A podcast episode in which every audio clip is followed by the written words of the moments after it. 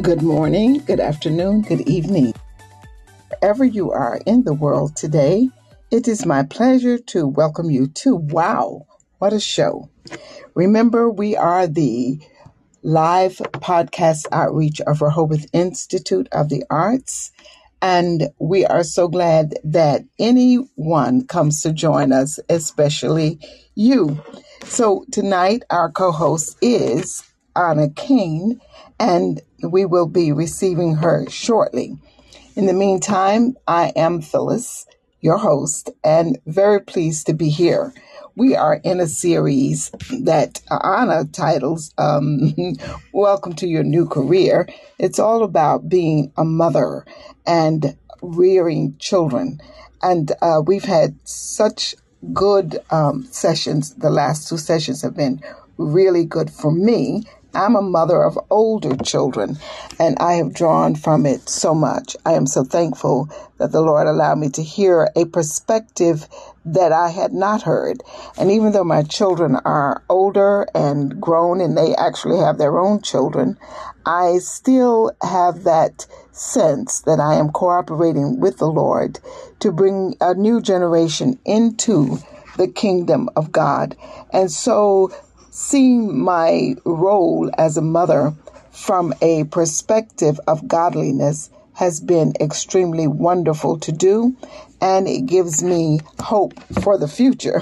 so I am still uh, doing what I do with regards to my children, and I pray that the Lord will help me to um, uh, just continue and not get weary in well doing. So we're waiting for her to get in. Um, and when she does, uh, because this this stuff is always so not reliable in the way that we are accustomed to doing it. But you know, God has a way, and He will get us here, and He will get us through. Of this, I am more than certain. So I'm I'm really grateful. I'm just to um, wait for her before we even do any of the praying. And I want you to know that every live session is uploaded to Rehoboth Institute of the Arts. If you see our our uh, logo there, um, UCRIA, that's Rehoboth Institute of the Arts. And we are uh, have more than just these series. Uh, we just finished a series in the book John, and um, we will be, of course, uh, continuing even after this this a series with some other very exciting series. I have been in touch with a f- good, good friend of mine who has authored a book, and the book is quite amazing.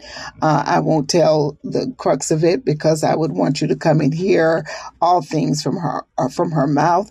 But uh, there are a few things that uh, we do that are specific to some people might think they're specific to women, but I don't think that anything is specific to either uh, class. It may be specific to the experiences that the other sex uh, cannot experience, but these all will um, all will contribute to our understanding and our wisdom in relationships. So I invite you to come always, no matter what the titles are, because our intended audience is the at large audience and also people who have a, uh, a, a, a relationship with God already and those who want to come into relationship or just learn about Jesus Christ and this God that we say uh, we serve in the Christian world. So, yes, Freshen, I know that you are here. I saw you when you came in. Praise the Lord. All things are well. And I want to just say again to the listening audience that we are being led in a series titled Motherhood. I, I see it on my list as Motherhood, but I titled it uh, welcome to uh, the career you never thought you had because I never did look myself at it as as mother mothering the way that Anna has brought it in. So she is here. I am going to turn all things over to her, including the prayer, and I will take the back seat, uh, and she will be our host for this evening. Welcome, Anna. Thank you so much for being here. Hi, how are you? How are you doing tonight? Just, just fine. Thank you. I am good, and you are well. I pray you are well. I am well, and I appreciate uh, the patience. Again, the, uh, I receive things uh, in Mhm. different ways, and I thought I wasn't getting in, and lo and behold, I am here and able. Yes, So you we're are. thankful for that. Amen. Well, um, praise God. I just want to thank you for allowing me to be here with you. I was thinking this week about today, and so many things came to mind. Uh, one had to do with just, you know, how specific and how detailed should we sort of lead into a conversation. And what I'd like to do is just share something that's come on my heart tonight, and I will read it through uh, expeditiously and then we will open up and have a little conversation about motherhood uh, in terms of its power to bring us into sanctification. And it's one of the avenues in which I believe God truly does that, um, whether we're looking for it or not. It's an opportunity. So let's pray for sure. Amen. God, I thank you for this evening, Lord Jesus, and in my own station in life today, God, I just am dependent on you, Lord, dependent on you to be our Father and, and teach us. God, uh, it- it's just an amazing thing, really, to think about all that you've created and your own purposes. And, and we are participating in your will, um, so to speak, in, in your way, in your plan. And I just pray that you would meet us here tonight, Lord, and cause us to be able to say things that really glorify you and speak of truth. Whatever is not of truth, Lord, I pray it withers away. And whatever is, I pray it will remain in our hearts and we would also grow and be sanctified, working out our salvation, Lord, as we look to your word and look to your goodness in the context of a discussion on motherhood. God, I pray this in the name of Jesus. Thank you, God. Amen. Amen. And Anna, before we continue, I'd like to just um, probe to see these these earphones and micro are, are microphones, right? So, um, if you know being around a microphone, if you hit it, it will sound resound that way. Okay, so I'm going to go on mute. Right. Thank you. No Okay. problem. That's it. Okay. Bye. All right. I'm here, but Okay. I'm So on let's mute. just jump. Yes. Okay. We'll jump right in tonight and we'll talk a bit about motherhood. But before I do that, we want to remember that uh, everything that we speak about, we pray that the Lord would, uh, you know, give us a scripture for it so that we can undergird our discussions, our opinions, our perceptions with what the Word has to say on the issue. And tonight, we're going to talk through how a mother and how motherhood itself is an opportunity for sanctification. Yes, it is a career that you never knew you had until you slow down and you recognize that what you're doing is actually a lifelong commitment to a type of job that in and of itself can be looked at as a as a career um, can be looked at as a tenured position it can be looked at as something that lasts a lifetime so when we talk about sanctification i'll give a couple definitions and then i'll read through let's say sanctification we usually hear that word and it sounds like a really big religious word but simply put, we're referring to, and I will draw from just simple definitions. I'll draw from some uh, the way John MacArthur expounds on it, uh, just to keep it simple. We're referring to the progressive work of God to make a believer more like Christ. What is that progressive work of God in my life to make me more like Jesus Christ? Simply put, it, uh, if you look up a definition, it may say uh, the action of setting something or someone apart as holy, to purify something or to dedicate it to God's service, to sanctify it. In the most basic sense, we can look at it as just something, again, set apart for God's special use and his purpose. And I, I like that it's the simplest one, simply because ultimately, when God sets anything aside, purifies it, it will be for his good use. And so, sanctification through motherhood. How daily, daily can God reach my heart and teach me what kind of person I ought to be when I am caring and communicating with my children? I'm reminded while preparing a meal, cleaning up after others, figuring out how to accomplish a goal, working, listening, laughing, choosing for my children and receiving from them, keeping as much peace and cohesion as possible in the face of all kinds of family dynamics. When I'm trying to get through a difficult attitude moment, or if I'm trying to help with a problem. I'm reminded in these scenarios of what kind of person or mother I want to be. This happens when I'm in the throes of my daily experiences with my children. Growth. Growth can happen while mothering, particularly if we're prone to contemplating what we do and how we do it. When we're contemplating what we say, have said, or how we will say it, what we feel, and why we feel it, what we're sure of and what we're not. When there is growth or that keen knowing that growth in some way must happen as we are prompted by some unexpected, some expected, or some spontaneous movement toward godliness, goodness, and all the whole host of the fruits of the Spirit. When that happens, we as moms are being sanctified. We're growing in motherly righteousness, if you will. The Holy Spirit has an open door to mature us if we let Him. And if we consider this idea in the midst of our various opportunities for this type of sanctification, we can view sanctification as, one person put it, delighting in the Lord continually. And that doesn't seem to fit the definition we just read. But ultimately, when we are set aside for His good pleasure, when we're purified and we can see that happening.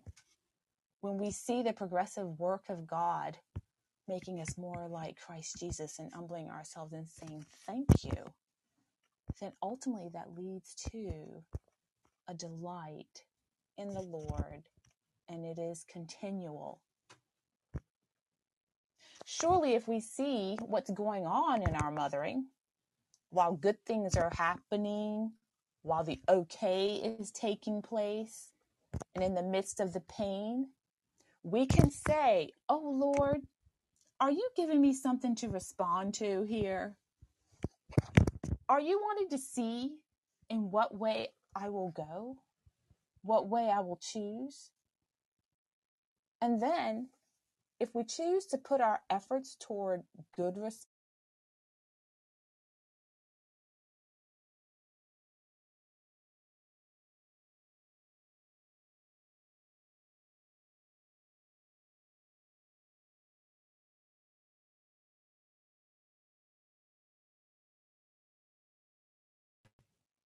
the Bible says to consecrate ourselves, therefore, and be holy, for the Lord is holy, God said in Leviticus. He said to keep his statutes and to do them, because he is the Lord who sanctifies us. In sanctification, we can see it's been said that God and the Christian both have specific responsibilities. Paul tells us to work out our salvation with fear and with trembling. For it is God who works in you both to will and to work or to do his good pleasure. So when we look at motherhood and we say, yeah, you know, there's so many dynamics that happen. Uh, each season of the child's life, baby, toddler, young child, adolescence, teen years, etc., etc., even when you're 50. um, you look at all these dynamics and you you'll find that there's never a time that the mothering really stops. There's always a something I'm saying or doing, a feeling I'm having or not, an intention. All that's happening. There's always a spontaneous or planned movement toward godliness, goodness. There's always opportunity to examine yourself and see are the fruits of the Spirit evident here? And I mean just in the context of dealing with a child, talking to a child, communicating to a child, praying for a child, thinking about responding, uh, you know, being there, not being there, the different seasons in that child's life, uh, being away from the child, um, spending time with older children, younger children. There's always a dynamic. And in that way, we can see there's always opportunity in the context of mothering for God to sanctify us. So tonight, I'd like us to really just look at the fact that God has already called us to purification in His Word as people. But if you're a mother or if you know a mother, whether you intended to be a mother or not, it's His opportunity, it's His way. As a matter of fact, motherhood, if we remember, is His plan. It's not your plan. It's not my plan. It's His plan. He brings people to the earth for His good pleasure through man and woman. That's not your choice. That's His choice. That's not my choice. And as we move on to just have some conversation tonight, there was an anonymous writer that wrote it, uh, well stated, and I'll, I'll share basically that there is no nobler career than that of motherhood at its best because we can be mothers and not put our best foot forward. That is possible. But nonetheless, there's no nobler career. There are no possibilities greater, and in no other sphere does failure bring more serious penalties than in that sphere of motherhood. With what diligence, then, should we prepare ourselves for such a task? If the mechanic who is at work, you know, with things must study the technical aspects of it, okay, and if the doctor in whose skilled hands will be entrusted with human lives must go through medical school, how much more then should we as mothers who fashioning the souls of men literally fashioning the souls of men and women of tomorrow. How much more should we learn at the highest of all schools and from the master sculptor himself, God? To attempt this task unprepared and untrained can be tragic, and the results affect generations to come. It is a true thing. The way one generation is taught to be will affect the next generation. On the other hand, there is no higher height to which humanity can attain than that occupied by the coveted, heavenly inspired praying mother. So that's a tribute to motherhood. But let's talk tonight, Phyllis, about some maybe simple ways to, again, dissect the sanctification that can happen and does happen um, when we walk in the shoes of mothering day in and day out. Maybe you assume a position of caring for someone and become a mother figure. But nonetheless, anybody who's been a mother will know that from nursing the baby to playing outside in the backyard to listening to crying to trying to feed the good and the bad, it's not always the challenge that sanctifies us a lot of the sanctification can happen when we're observing and enjoying the good that God gives. It can mature us even there. We can confirm some things and work to be more diligent in them during those times. But let's talk about that a little bit tonight. And maybe we can ask ourselves some questions and try to see if the, you know, we can get some answers through the Holy Spirit as again we look at how daily God reaches us and teaches us when we're caring and communicating with our children.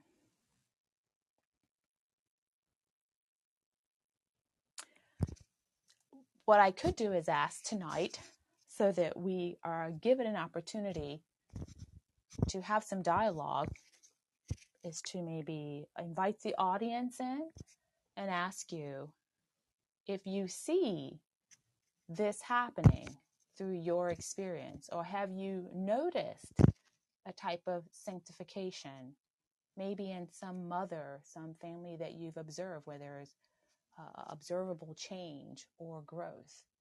It's important that we see this, particularly in our own lives. And so, if you're there and you want to respond, I'll follow along and see if we can't bring in a type of dialogue with the audience tonight. That would be lovely. Okay. I do notice here, I'll say, Phyllis, that Miss Ream says that mothering never stops. Our natural instinct or intuition is to offer some aspect of the mothering behavior, often unwanted by mm, the offspring. Yes, that's a good way. So thank you for that. Now that's something to start the conversation going. What happens when instinctively, intuitively, we are mothering? We assume the behavior, the mindset, the attitude, the, the fortitude, all of that in our mothering, what we think is our our responsibility toward a child, the children, or someone. and what happens when that is evident, but it's not welcomed by the child, by the children.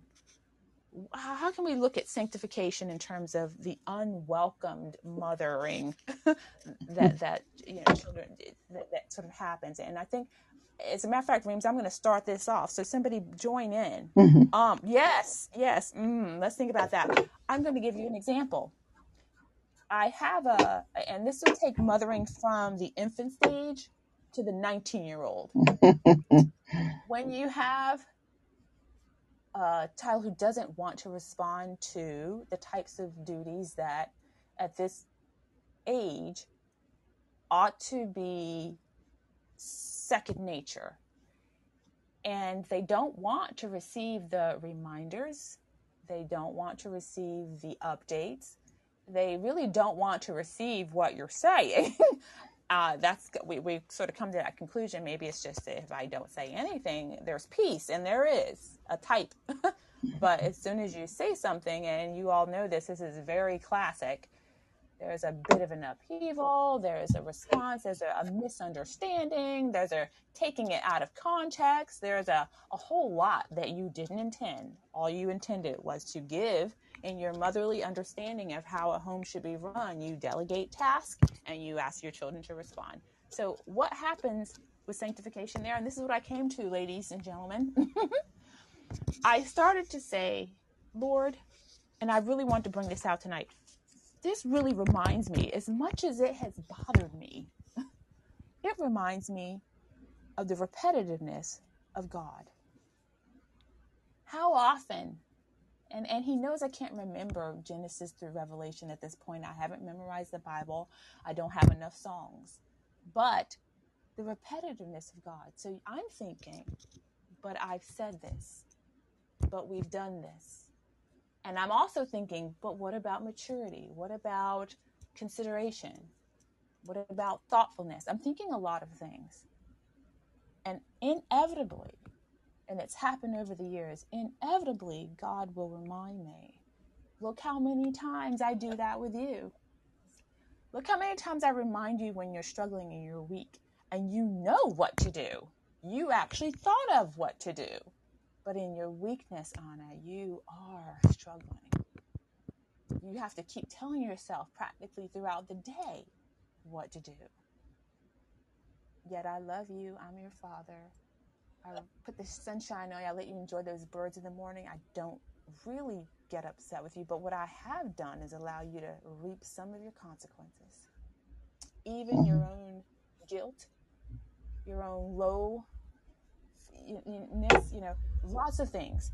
So anybody ever feel that way? That hmm. the repetitiveness of God, okay, is a reminder that what I'm experiencing with my child is nothing special if he has dealt with me in the same vein.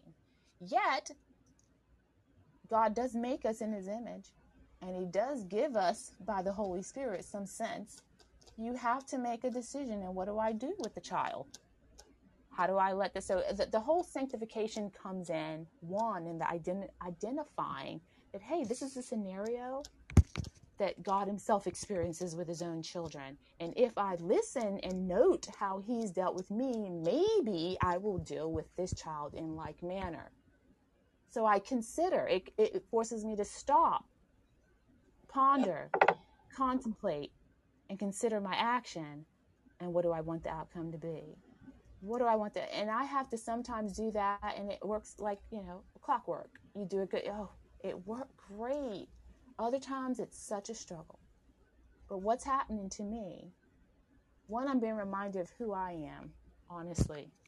And even if it's on an issue that God doesn't deal with me on, it doesn't matter. There's always an issue.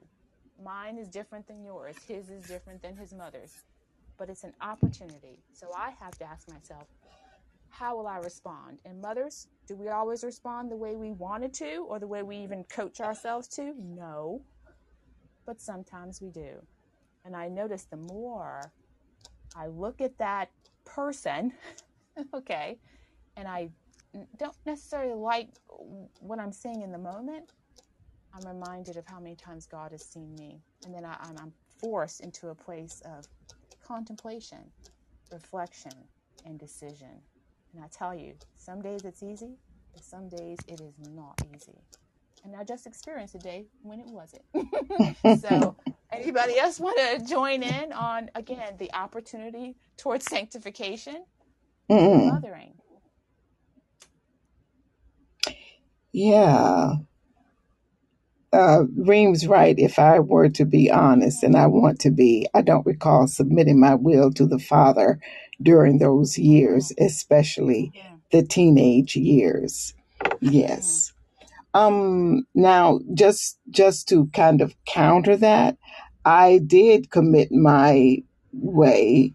Uh, If I'm being honest, I was in prayer all the time.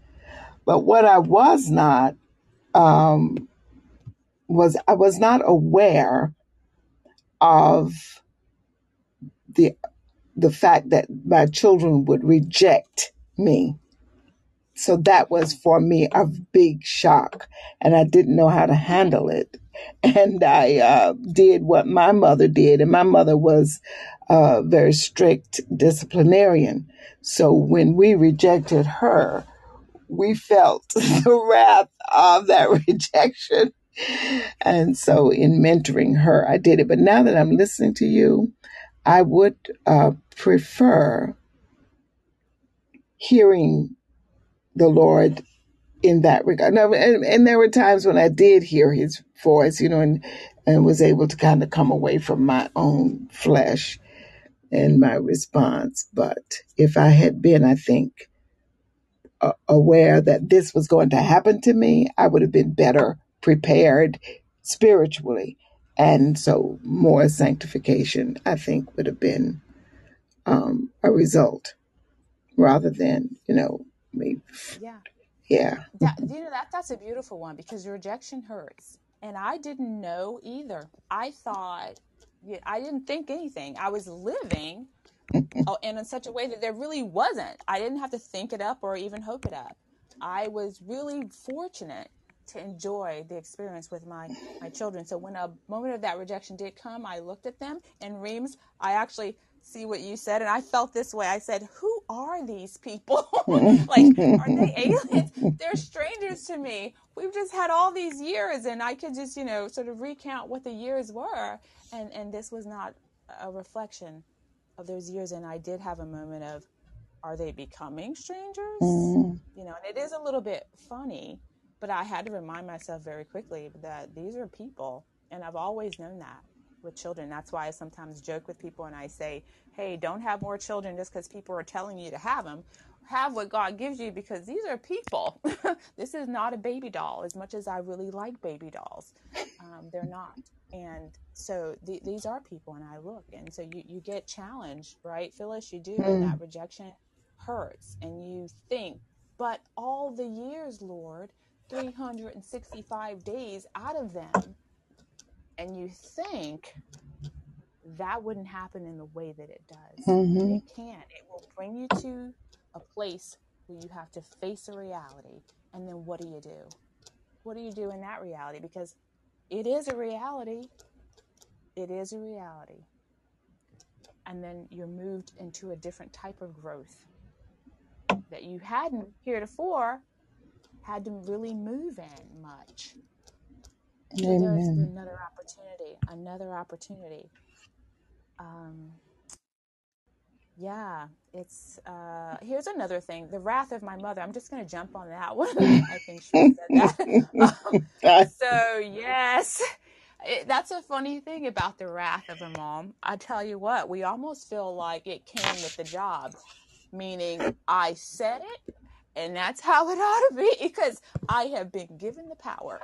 and you almost want to say what you see in movies I am your mother. And you know what I notice about that? Another thing I want to bring out is again a reflection of God, believe it or not, I feel like. Only one leader can be the leader. We can't have two masters here.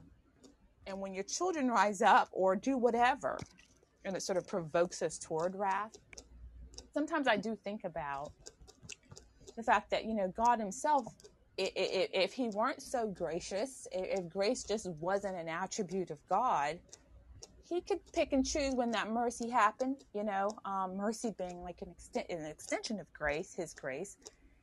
And, you know, He shows us in a bigger picture in terms of His wrath uh, when the flood came. Uh, he, he repented, He removed the rejectors and the disobedient people who had no regard for him. He removed them and he kept one family to bring his purposes about. And so it's, yeah, it's interesting the wrath of God. And when we have it, though, I say to myself, well, we're not as holy as God is. And so sometimes our wrath is really a flesh response. It's a lack of self control. It's a lack of discipline. It's a lack of thoughtfulness. It's a lack of contemplating what we need to do with the child so that whatever we do with the child in response to our children is a good act, whether it be a disciplinary act, a calming act, an apologetic act, whatever you deem appropriate. And in wisdom, we, that's why we want to pray, God, give me discernment on how to respond to them. Is this that moment when they I need to um, have a resolve toward discipline? Do I need to slow down and think it through? What do I need to do? But whatever you need to do, um, the wrath part of it, this sort of comes out. I, I do ask myself, Lord, um, the Bible says to be angry and sin not, but sometimes our wrath is not really just anger and sinning not. It's a whole lot extra. It's a lot of flesh, it's extra yelling, it's extra anger, it lasts a long time, it does a lot more than even what you do with us. And so while that is sort of funny, it's a place to sort of look again at sanctification. How far do I need to go and no more? I don't I'm not God. I, I don't have that perfect perfection in how to deal with people. So help me with that wrath, that anger, that reaction.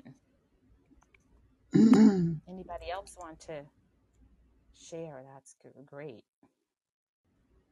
So, Cherise writes, uh, usually when I have unpleasant experiences with my children, God quickly reminds me of my relationship with Him. But before you answer, Anna, uh, there are comments that uh, you, you are not, uh, that people can't hear you very well. Uh, that's I'm weird. sorry. Okay. Well, see, to me, you're very loud. So I wonder if, um, I'd like to I'd like to really figure this out um, tonight. Anna is very she's loud in my ear and my volume is as high as it will go. So I'm going to ask everyone to just double check your volume and make sure your volume is as high as it can get, including yours, Anna. And then if anyone else is having a problem, this will be a complaint that I make to Podbean because uh, there are some things that um, that I can't um, control. Okay. And I will try. I know if I'm loud in your ear, maybe you you'll turn it down, and I'll try to speak a bit louder for the remaining of our time together, for the sake of everybody.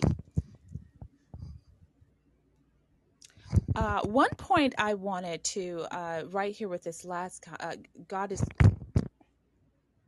reminds me of, and that's what I was reminded of right at the beginning, reminding me of my relationship with Him. It's such a true thing, and I don't give myself credit. I say it's the Holy Spirit. I mean, I can stop in one track, you know, things are going well, you've got a few hours here, something will come up, and all of a sudden, you know, you're responding in a different vein. And so, yes, I, I I'm always I'm with you, reminded of what's my relationship with God. Um, when something is unpleasant happen and it, it does happen quickly you know it's, it's like he allows you to go through with the action or the moment just so then he can allow you to see well what about how i respond with you what about you how you respond with me lots of things can happen in, in relationship in, in general but that that's a good thing i think that's a beautiful thing that's a gift from god like pain as we learn it in the medical field is a gift for people who cannot feel pain can get into deep trouble. So, you know, just being having that moment is actually a gift from him. It's a sanctifying moment. Um, I want to bring up something else rather quickly too that I thought of in their last broadcast and I thought was very important. And it sort of came out of one of the questions that I asked. But tonight I'll put it this way. If God is to sanctify us, particularly when we find ourselves saturated by what's allowed in the culture and um, just anything. I think every generation has had it. Every everybody's had a culture, okay. But nonetheless, uh, the question I would ask is, what do I allow in my home, and what I what do I not allow?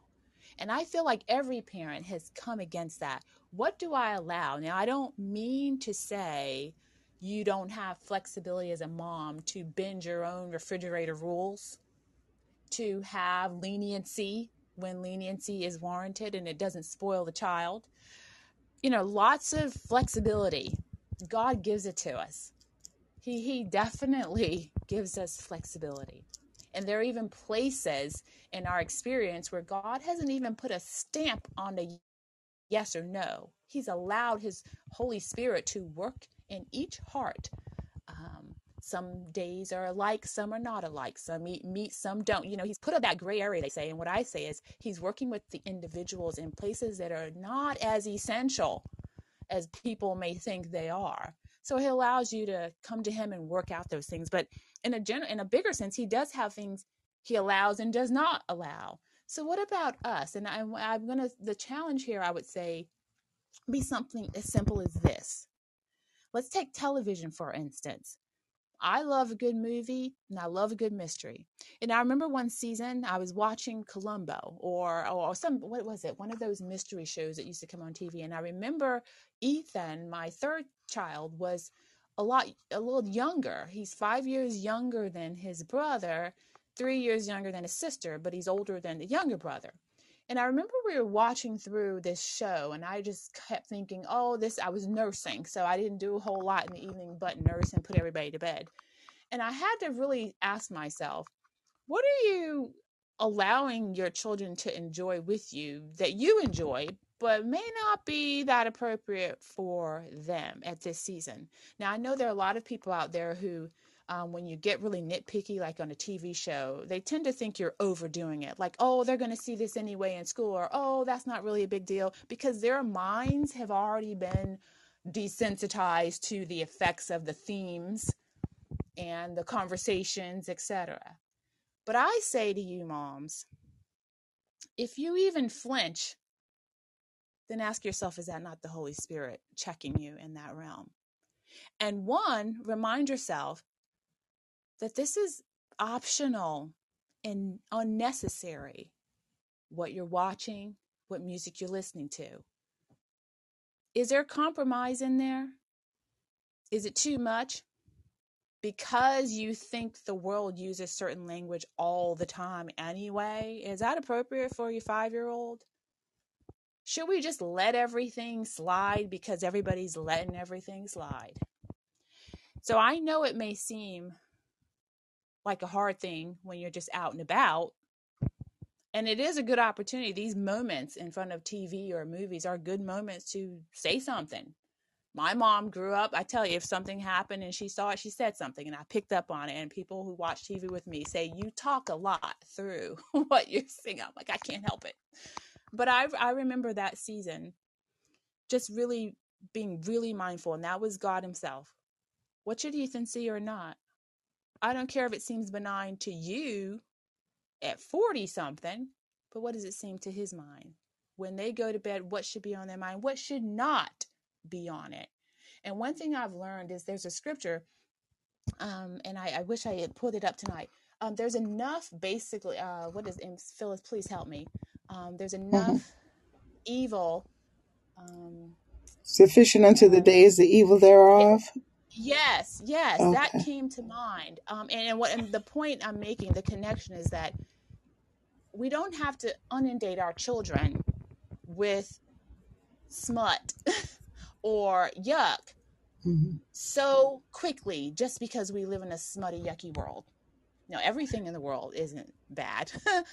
but just because we know it's out there doesn't mean we should make excuses for overwhelming our young minds with that. They should go into the world with the, as much purity as possible, contrary to the advice that other people are giving our children today. Oh no, this is natural. Oh no, this is normal. I don't care what you say.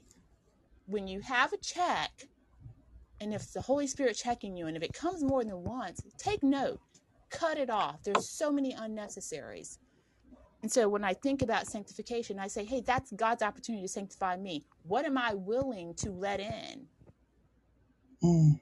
For the sake of my own fleshly pleasure, by the way, because I'm pretty sure children aren't walking around choosing lots of things. They are following. That's what they're doing. And they are building an appetite based on what we give them. And as a mom who already has a, a child who's going on 25 years old, they will they will go and adopt all kinds of stuff without you trying to put it in there at 10. they, I promise you the world will present itself to your children. But one of the best things you can do, even with all the struggles, nothing's perfect, but even with the struggles, one of the best things you can do is ask that question what do I allow in and what don't I allow? And I'll close and let you guys respond. I had this one family I knew. We moved out and to kind of like the country, and there wasn't much out there. And I met this family, and so I thought, oh, maybe we'll be, you know, friendly and let our kids play together. And I shared with her a radio broadcast. And what she finally told me about the radio broadcast when I brought it up one day was, you know, that radio broadcast was so simple. It was so, it was a Christian little story that comes on after school hours, and my kids all always had it on. And um, they had some songs and a story. And she said, you know, the, the stories they wrap up too simply. It's too simplified. It's too, what was the word she was trying, like wholesomey, but that wasn't the word. but it, I guess it just, you know, the happy ending, it doesn't happen like that. And she did say it doesn't happen like that in real life. And I thought, okay, well, they're teaching a lesson. But what I really remember distinctly feeling was so she didn't listen to it anymore, that it was too simple. It was too wholesome. It wasn't like reality. And I thought, but don't we want our kids to have, you know, happy thoughts?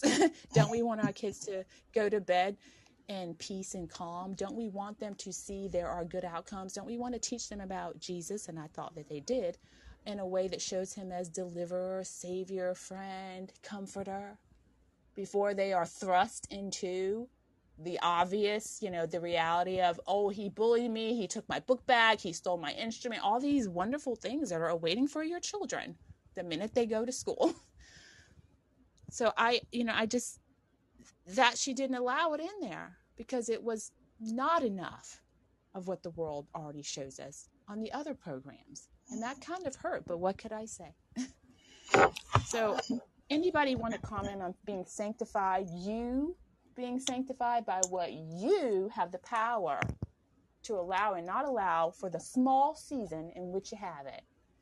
Mm. So Sharice writes, and, and tell me if I'm reverberating, reverberating. I can kind of hear it.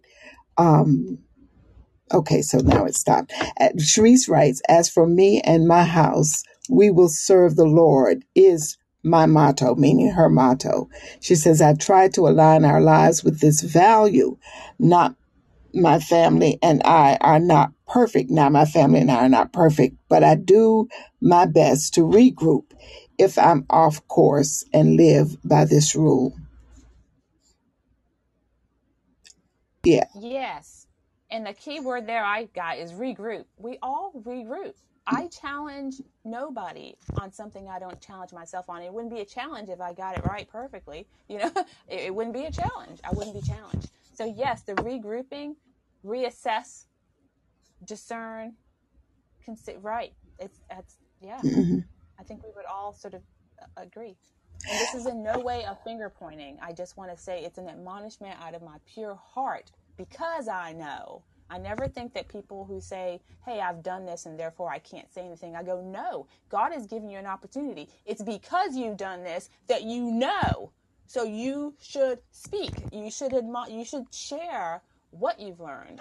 Don't cow back. I think that's a, a device of the devil to make you feel like you cannot say anything just because you may have actually experienced it. That is your opportunity. You know a lot more than the person who may have not. Go ahead. Mhm.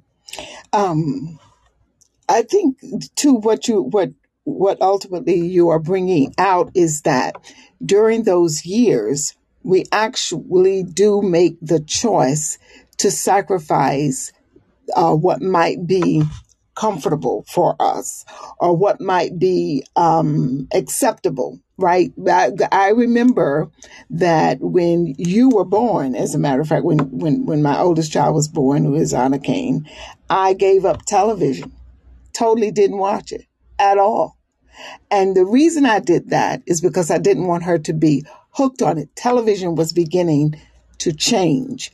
When I grew up, we could uh, like watch as much TV up into the you know early morning hours as we wanted because there was a standard in in um, the filmmaking.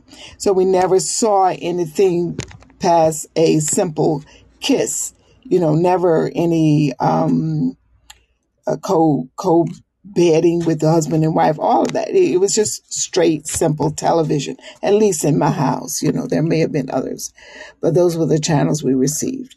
And mother didn't put kind of the reins on us, but television was changing a lot.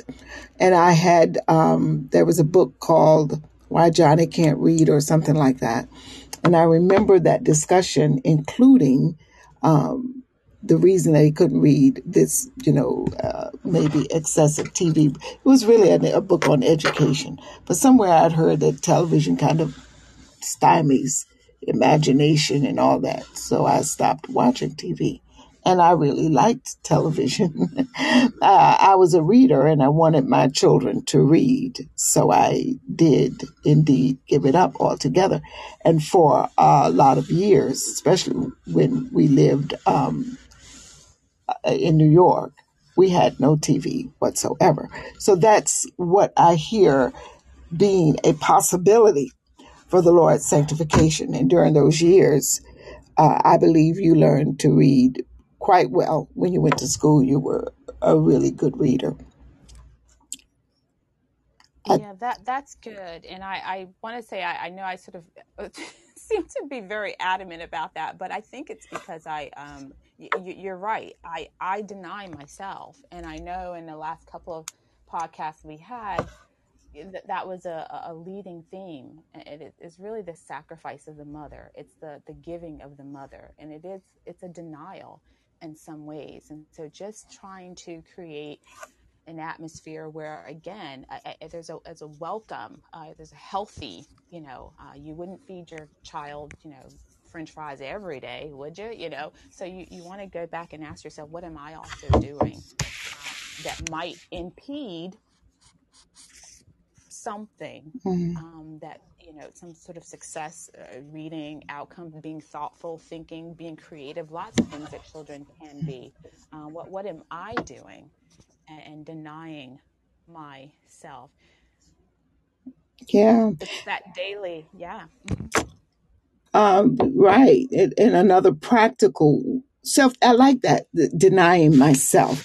The, uh, Jesus Christ uh, says, if you want to follow me, um, you will deny yourself, take up your cross, and follow me. That's that was his advice to the young ruler, and that's what the uh, process is for us to become like him, or to enter into this narrow way called salvation, and to actually benefit in in the transformation of who we are right? We deny ourselves. That is the only thing that we can do. We can deny ourselves. And as difficult as that is sometimes depending on what you're taking out of your life right um the power of god in our lives empowers us the spiritual our spirit rebirth empowers us to be able to achieve it. Simply denial, right? It's really good.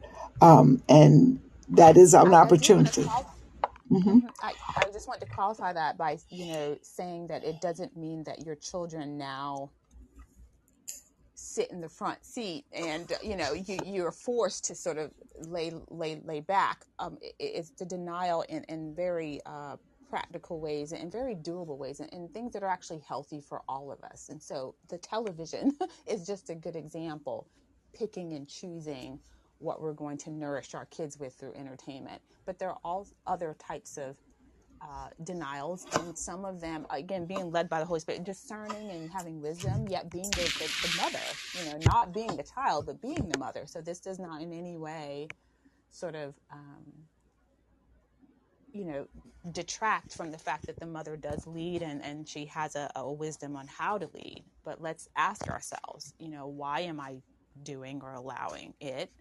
Um, and is there some way I can sort of discern whether or not this is going to be good for the child or not? So I just want to qualify that. Indeed. Yeah, because it can begin to sound like being a mother is nothing but, you know, but it's not. It's a very joyful time in life. Uh, however, it, it really is a, a season of sanctification, self-denial. Um, I, I, when I look back, I didn't necessarily think about it during those years, uh, except, you know, to the degree that I, I knew from the mentoring of my own, from being mentored by my own mother, that there were certain things that I had to do um, which is why I I stopped dancing in the professional world. There were certain things I could not do as a mother and maintain that lifestyle. It was too much. It was way too much, right? I wasn't, uh, you know, I wasn't around. I wasn't there. I had to always have this babysitter, and uh, I, and I stopped. I simply stopped because it was just too much. But the other thing that I remembered during those years, and and everyone, please you know, uh, jump in and tell of those ways that you know that you have been guided by the Holy Spirit, whether you were like in way deep in Christ or or not. Um, there are certain things that we are mentored into, some things we understand. And when we have children, we begin to understand them even more, you know, and you just kind of give up some things and make this motherhood and the, the, the rearing of your children the first priority after God and, you know, husband maybe and family. You know, you just are in that mode. So I do recall literally coming home from work it come when I came in the front door, I kicked off my shoes, took off my suit jacket, pulled my pulled the the uh, blouse out of my skirt, and put on. a- You know, went straight to the kitchen. Sometimes I would take my skirt off and cook in my underslip, but I went straight to the kitchen because what happened? My mother always had dinner when I came home from school. It was always ready. I never had to wait. So that was a that was a very important part. And I always cooked. We almost never ate out. I mean, we did maybe, you know, have fish dinners once we that I would buy or whatever. Uh, and and if I went to a restaurant, my children went too. So during those years, my children went everywhere I went. It's amazing right now that I think about it. Yeah. Yes. And in that way, I was talking about denying oneself. Whatever you did before, yeah, becomes secondary now.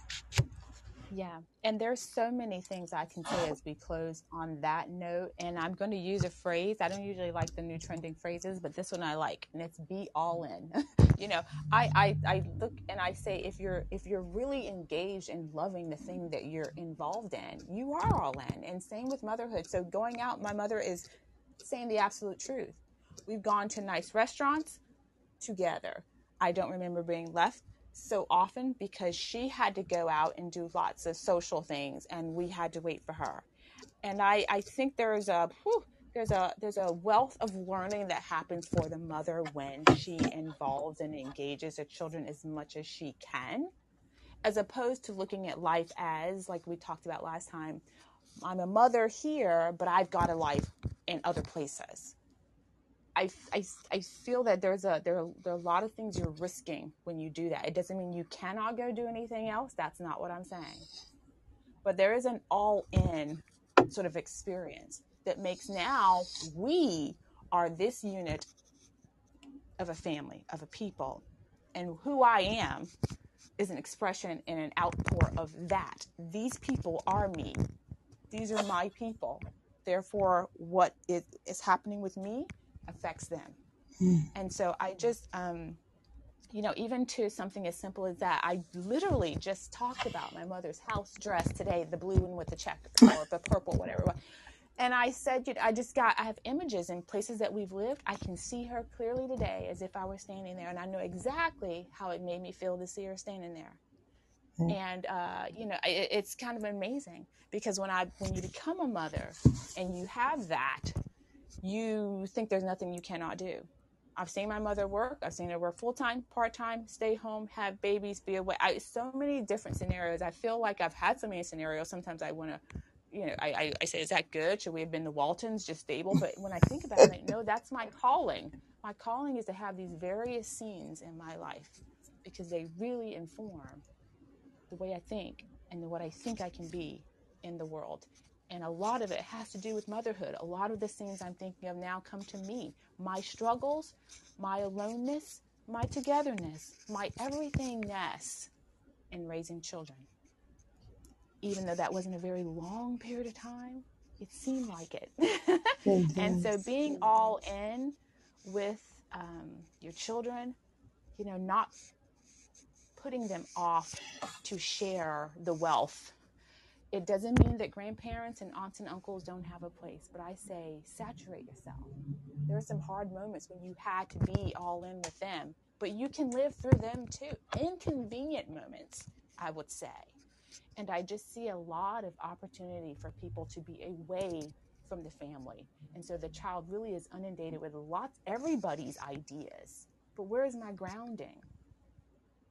What do we think? What's our, if I may use it loosely, identity? Meaning, who are who are we as a family? You know, what does my mom support and teach me? Most kids can tell you, my mom, my mom, this. She would say that. We can anticipate it because we know them. So be all in and enjoy it. Do it happily. Do it happily. It's a beautiful thing. Yeah. It's a beautiful thing. And when they are not there, and you move into the older seasons, um, there's a missing. It takes a moment to feel like I'm moving forward because I was all in. That that is my life, my life with my children. And so that it's um, there's just so many things, right? You can we can talk about motherhood and do one of those talk shows where we go, well, what do you do about babies who cry, or what do you about do about kids who won't be creative, or what do you do about kids who want, you know, there are lots of things that we can say if we wanted to, just get down into the nitty gritty with motherhood and what it means in the details. But overall, no matter what the details are, it's an opportunity. Let's consecrate ourselves before God in this context also. Mm. In this context also. So praise God. Praise the Lord indeed. That is absolutely uh, wonderful. I, I so thank you. Like I have been riveted. I've been just like caught in in your presentation here. And it's it's wonderful that the audience that we have is here. Each of you could sit in that seat and then we could do that thing what do you do when the baby cries? What do you do when the child won't do this? You know, we could go into that um, aspect of parenting, and um, but Anna's Anna's uh, presentation has been broad enough for us as the uh, older parents, those of us who have already, you know, done that sort of thing, could could also glean and um, take from this a lesson to lead us forward. Because as I said, my children are grown. And sometimes I'm tempted to be the mother of little people because sometimes they act to me still very young, right? But having heard this is opportunity for sanctification and pur- purification, I know that this is a continual way in which the Lord is indeed preparing me for the eternal life that He has already reckoned me to be worthy of. I thank you so very much. Praise be to God. Hallelujah. Thank you, Jesus, for teaching us again and helping us to grasp the ultimate of this um, opportunity that we have in being saved and having a life, a, a period of life. We are going to be able to grasp all that is required for the salvation that will bring to us eternal life and being sanctified, letting God speak to our hearts and minds and us moving in obedience to that, what we hear, being empowered by the Spirit to be obedient is very important. And He's giving us yet another look at how we can come into it. Anna, I thank you so much. I really do. And I pray that those of you who've come will, um, I'm glad and thank you for every, for every comment, but that you will share out of your experience as a mother to younger mothers. We're in a season in this country, yeah, where that what we are saying may be very, very strange to young mothers' ears. We tend to let our children be involved in so much. There's a book called The Hurried Child when you're trying to get that child to, you know, to really make you proud. You know, they want to live vicariously through the children. You want to become this, that, and the other thing. And so we push our children, and they are out a lot, and they might be participating in things that for that particular child might not be the best option. So, you know, not that it isn't, I don't know, I don't know all the children in the world, but I know I've been a teacher of elementary children and middle school children. And I know that these kids, some of them have not been given a good foundation and they are very difficult. And some children are very hurt.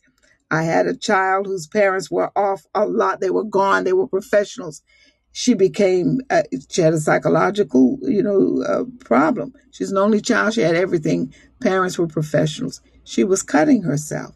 The child was bleeding for her parents. She wanted them. And because i took this child under my wing so to speak i could see her pain right?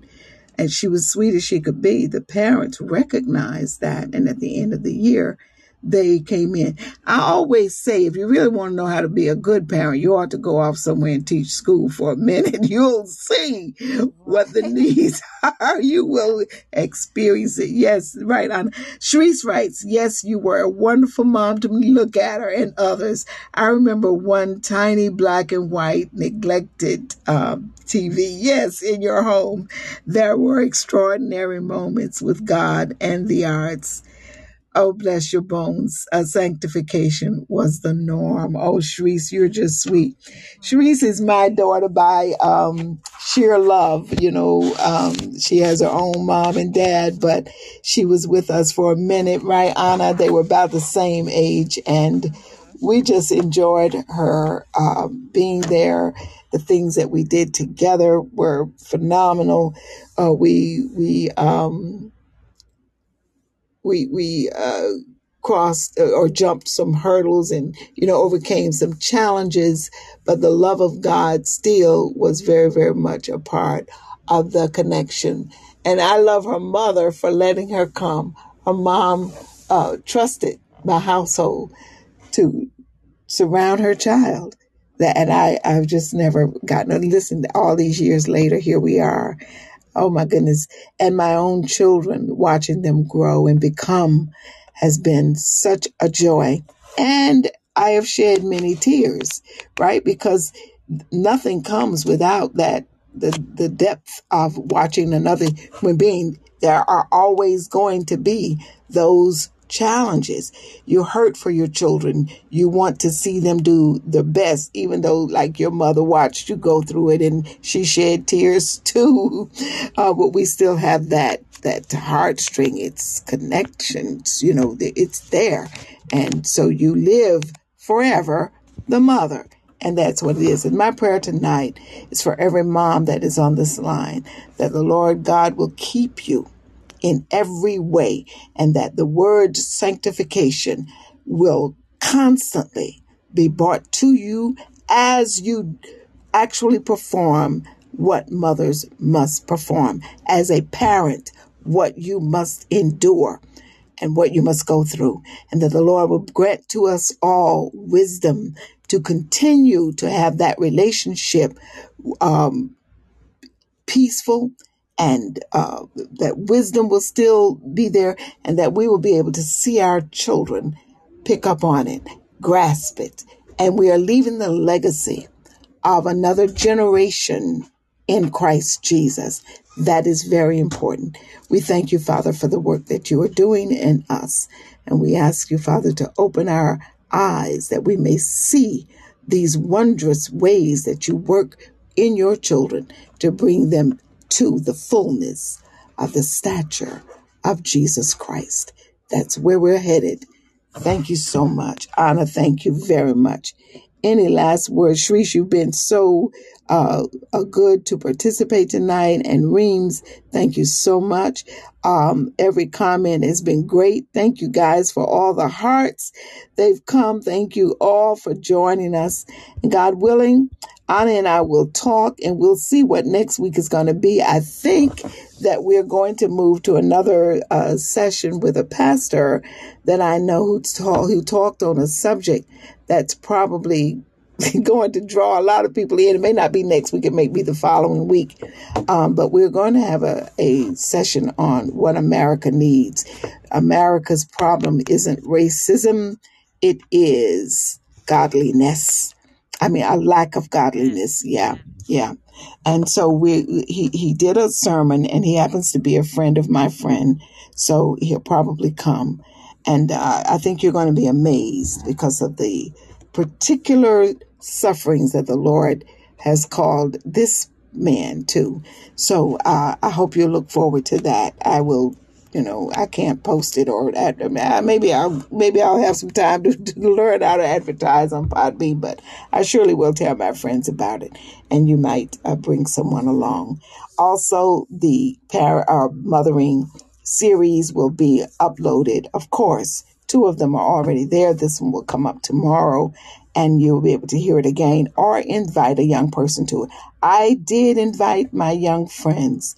I you, teaching a young program, you know, where young folks come and they have small children. So for those that are in my contact list, I sent them out. Of course, you know, I haven't been in touch with them, but I am doing that because I it's it's an opportunity to share on a different uh, level with some people that you know, right? And it's good stuff. So may God be praised. Any last words, Anna, or anyone?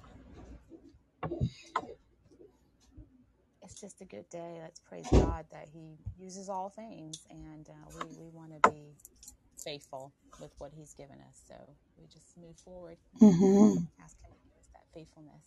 Blessed be the name of the Lord. Yeah, yeah. Thank you. Okay. I, I didn't mean to cut you off. I didn't know you. Did you finish your sentence? Yeah, I, I am. I'm really okay. thankful for the comments tonight and just happy everybody was here. And just again, let's move forward in faithfulness together and support one another and other mothers uh, as, as, we move forward. Let's do that for the sake of our children. And um, thank you, Lord. Thank you. Thank you. May God bless our children too. Bring them, Father.